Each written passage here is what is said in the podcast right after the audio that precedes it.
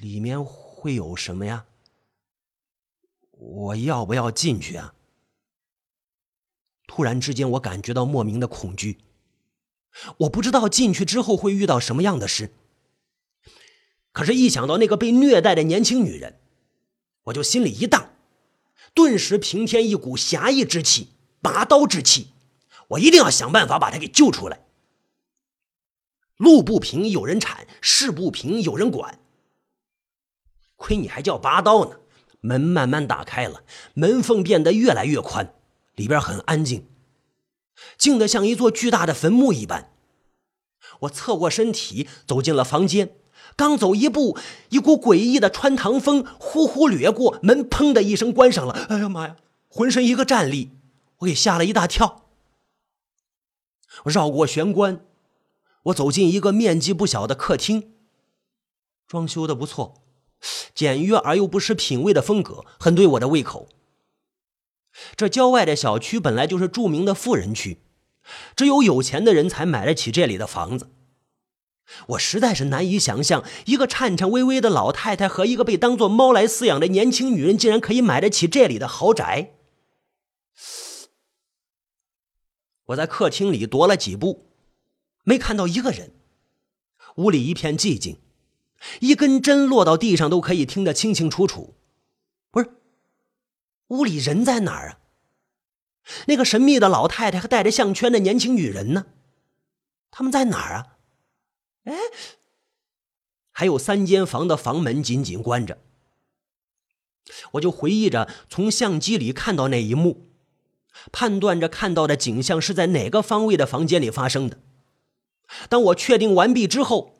我走到一扇门前，抬起脚来，我就狠狠踹了下去。砰的一声，腾起了一阵细碎的木屑，门应声而开。屋里什么都没有，我却嗅到一股奇怪的气味。这种气味有着难以言说的味道，我以前从来没有闻到过。但是我唯一可以肯定的是。当我嗅尽了这种气息，我开始感觉头晕脑胀，四肢无力。完蛋，不好！我暗暗叫了一声“不好”。可是那个时候，我的身体已经不能再受我自己的控制，两腿一软，啪嗒一声，我倒在地上，眼前是一片漆黑。什么情况呀？什么情况啊？等我在悠悠醒转过来的时候，视野模糊，所有的东西都是朦朦胧胧。过了很久，我才适应过来。醒来之后，第一眼就看到在我对面优雅的坐着一个人，呃，正是那个神秘的老太太，在她手里还拿着一个长线穿着的金属球。你你想干什么？我大声叫道。我想冲过去制服他，我。却发现自己被五花大绑在一张花梨木椅子上，双手双脚被勒出了火辣辣的疼痛来。你你你要干什么？我大声的咒骂他：“你这个变态的老太婆！你你你在干什么？你为什么要把这个女人当做一只猫来喂养？你你现在又想对我做什么？”老太太看着我冷笑了一声：“原来你都看到了呀！啊，真是厉害！”不过，你知道吗？这个女人现在的下场是她罪有应得。猫咪，出来！我正对着的一扇门吱呀一声打开，那个年轻的女人身着一袭黑衣，匍匐在地，弓着背飞快的爬了出来，一溜到老太太身边，一屁股坐在地上。用身体不停的蹭着老太太的小腿。老太太用手轻轻抚摸着女人的背，那个女人半闭着眼睛，露出了一副很受用、很舒服的神情。不是，难道她真的以为自己是只猫？一只黑色的猫？她有什么罪呀？你对她做了什么？我歇斯底里的质问她。老太太叹了一口气。其实他倒没犯多大的错，不过她老公却犯下滔天的罪行，害死了我心爱的女儿，所以我也要让他最心爱的妻子也受到我的折磨。你变态！他这个理由让我很难接受。什么情况呀？老太太又是一声冷笑。要让这女人都以为自己是只猫，其实是件很简单的事。同样，我也可以用某种方法让你也以为自己是只猫。你要不要试试？老太太最后一句话陡然提高了几个分贝，眼睛死死的盯着我。说实话。看了这个身着黑衣的年轻女人趴在地上舔着饭盆，我已经相信了这个变态的老太太有着神奇的力量。我可不想也变成一个终日趴在地上舔饭盆的可怜的猫。于是我连忙用力的摇着头，不不不不不不不不不不不不。老太太狠狠的瞪着我，然后一字一顿的对我说道：“不想变成猫，可以，不过。”你只有一个下场，死。老太太站了起来，手里的金属球落了下来，线的一头牵在她的手里，金属球悬在空中，有节奏的在我眼皮前面左右摇摆着。呃，我突然感觉到一阵眩晕，眼皮沉重的抬不起来，就像灌了铅一样，睡意像无边无际的潮水一般向我涌来。我。催眠！我突然心里一惊，这是催眠。我曾经无数次在科学探索频道上看到过相关的纪录片。我真的会死在老太太手里？看着老太太如刀锋一般的眼神，我知道她说的绝对不是玩笑。在这个时候，还是保住命最重要。拔什么刀啊？啊，要什么自行车呀？哪怕变成一只猫也无所谓。我拼尽了全身的力气，虚弱的、低声的对老太太哀求：“别让我死，还还是让我变成一只猫吧。”老太太狞笑起来，她在我耳边缓慢的说道：“我这么做，都是为我女儿报仇。”我那美丽的女儿啊，她死的好惨呐！她曾经那么漂亮，你要不要看看她的照片说着，他从怀里贴身的地方摸出一张照片，凑到我的眼前。我的视线已经模糊了，我只看到一个光圈在慢慢的聚拢。良久，我终于看到照片上那个年轻的时尚女子。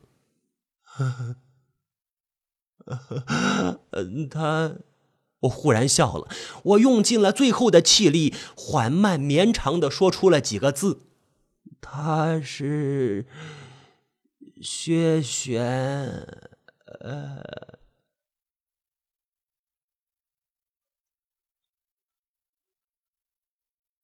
我又一次醒来的时候，发现自己依然被绑在花梨木的椅子上。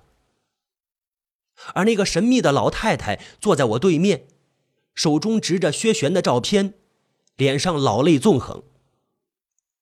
她看到我醒了，立刻问道：“你怎么认识薛玄？”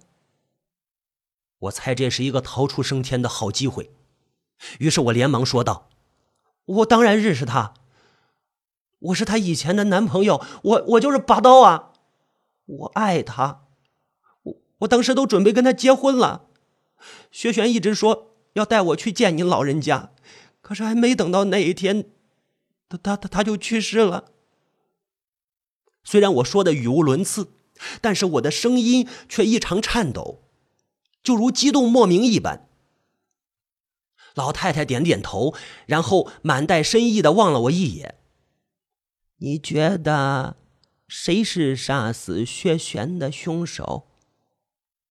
毫无疑问，杀死薛玄的是那只叫莱文斯基的黑猫。而那只黑猫后来也从三十一楼的窗口跳了下去，摔成了一滩烂泥。可是老太太现在这么问，她要的答案显然不是这样的。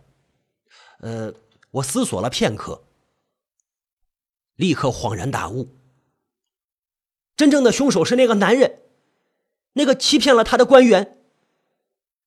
是，老太太对这个答案相当满意，她冷冷的说道。没错，真正的凶手就是他。可惜他死于车祸，没死在我手里，这是我最大的遗憾。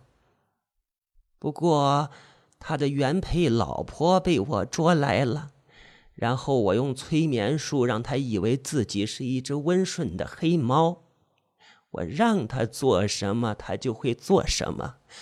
我每天给他吃馊了的饭菜，他也一样甘之如饴的享受。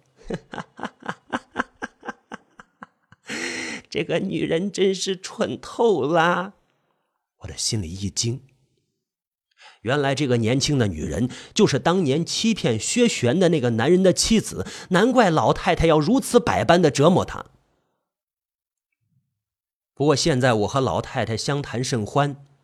也许他会放过我，只要我安全的出了这个门，立刻就会叫人来解救这个年轻的女子。不管是谁，都没有禁锢他人的权利，哪怕他用的是催眠术。这个时候，老太太又抬起头来，仔仔细细的注视着我，她一双如刀锋般的眼睛，似乎要把我的五脏六腑都看个穿，冷冷的眼神令我无处寻迹。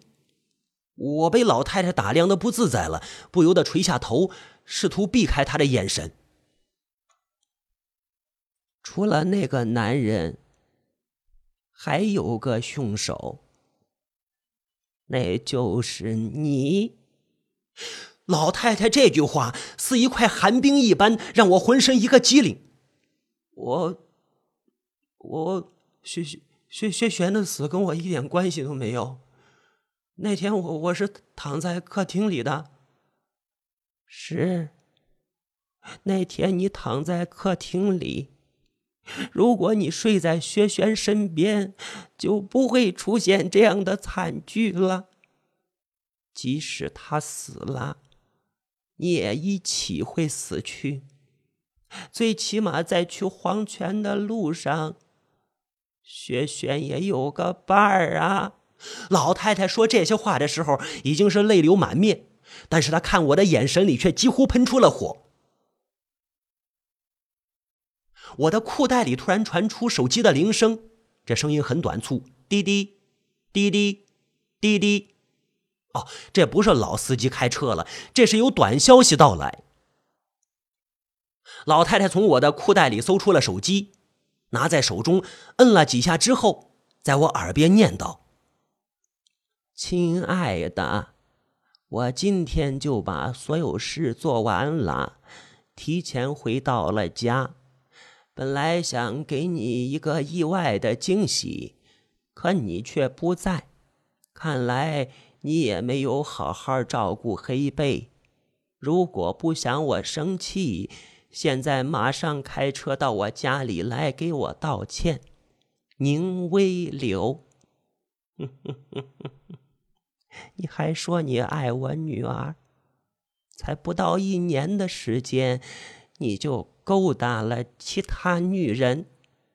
嗯，你已经看到我失去了自己最心爱的人，现在我也要让你失去最心爱的人。我要杀死这个叫宁薇的女人！不要！我歇斯底里的大叫：“你叫也没用！我现在先要让你以为自己是只猫，跟那只小骚蹄子在饭盆里抢食去吧。”说着，老太太蹲在我身边，手里提着金属球，金属球不停的左右摇摆。她用一种魅惑的声音，细声慢语的念叨。现在你已经感觉到疲倦了，你马上就要睡着啦，你马上就会认为自己是只猫，你是一只黑色的公猫，你是一只黑色的公猫。我数三声，你就会变成一只猫。一、二、三。之后的事，我一点也记不得了。我只知道，在我晕过去的一刹那，我的胸口忽然变得好疼。那是一种心如刀割的感觉。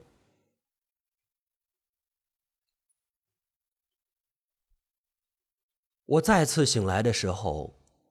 是躺在医院里，四周都是雪白的墙壁，而我看到的第一个人就是宁威。宁威，我激动的抱住他，就如同害怕他突然消失一般。你还活着，真是太好了！宁威打了一下我的手，嗔怒道：“都说什么呀？我这不是好好的吗？”他的脸上微微泛起了一点红晕。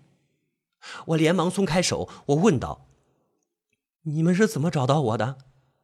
那那个神神怪怪的老太太又是怎怎么被你制服的？宁威眼神怪怪的望了我一眼，是警察查到老太太家庭住址之后，打开门找到了你。当时啊，你和一个女人穿着黑色的外衣趴在地上，拼抢着舔一个饭盆，那盆子里全都是骚臭的饭菜。我们怎么叫你，你都不答应，只会发出猫一样的叫声。我那时候我是被催眠了，我我知道，后来把你送到医院之后，医生也是这么说的，给你注射了镇定剂，你睡到现在才醒，醒了后就没事了。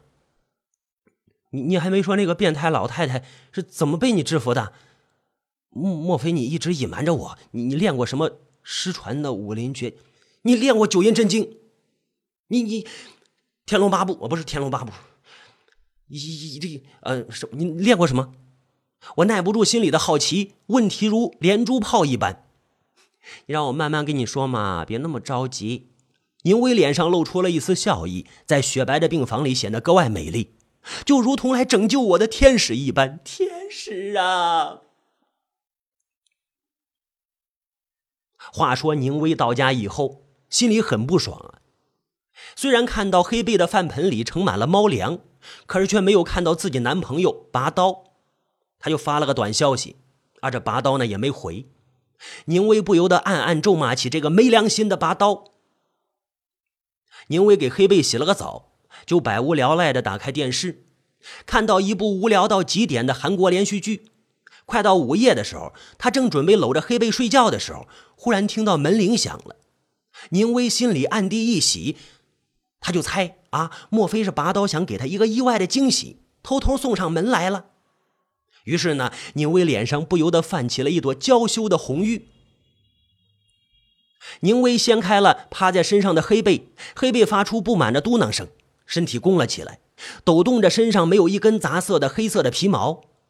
宁威走到门前，先透过猫眼望了一眼，可是走廊上却什么也没有。拔刀，你跟我调皮呢是吧？还躲在一边当心我不理你了。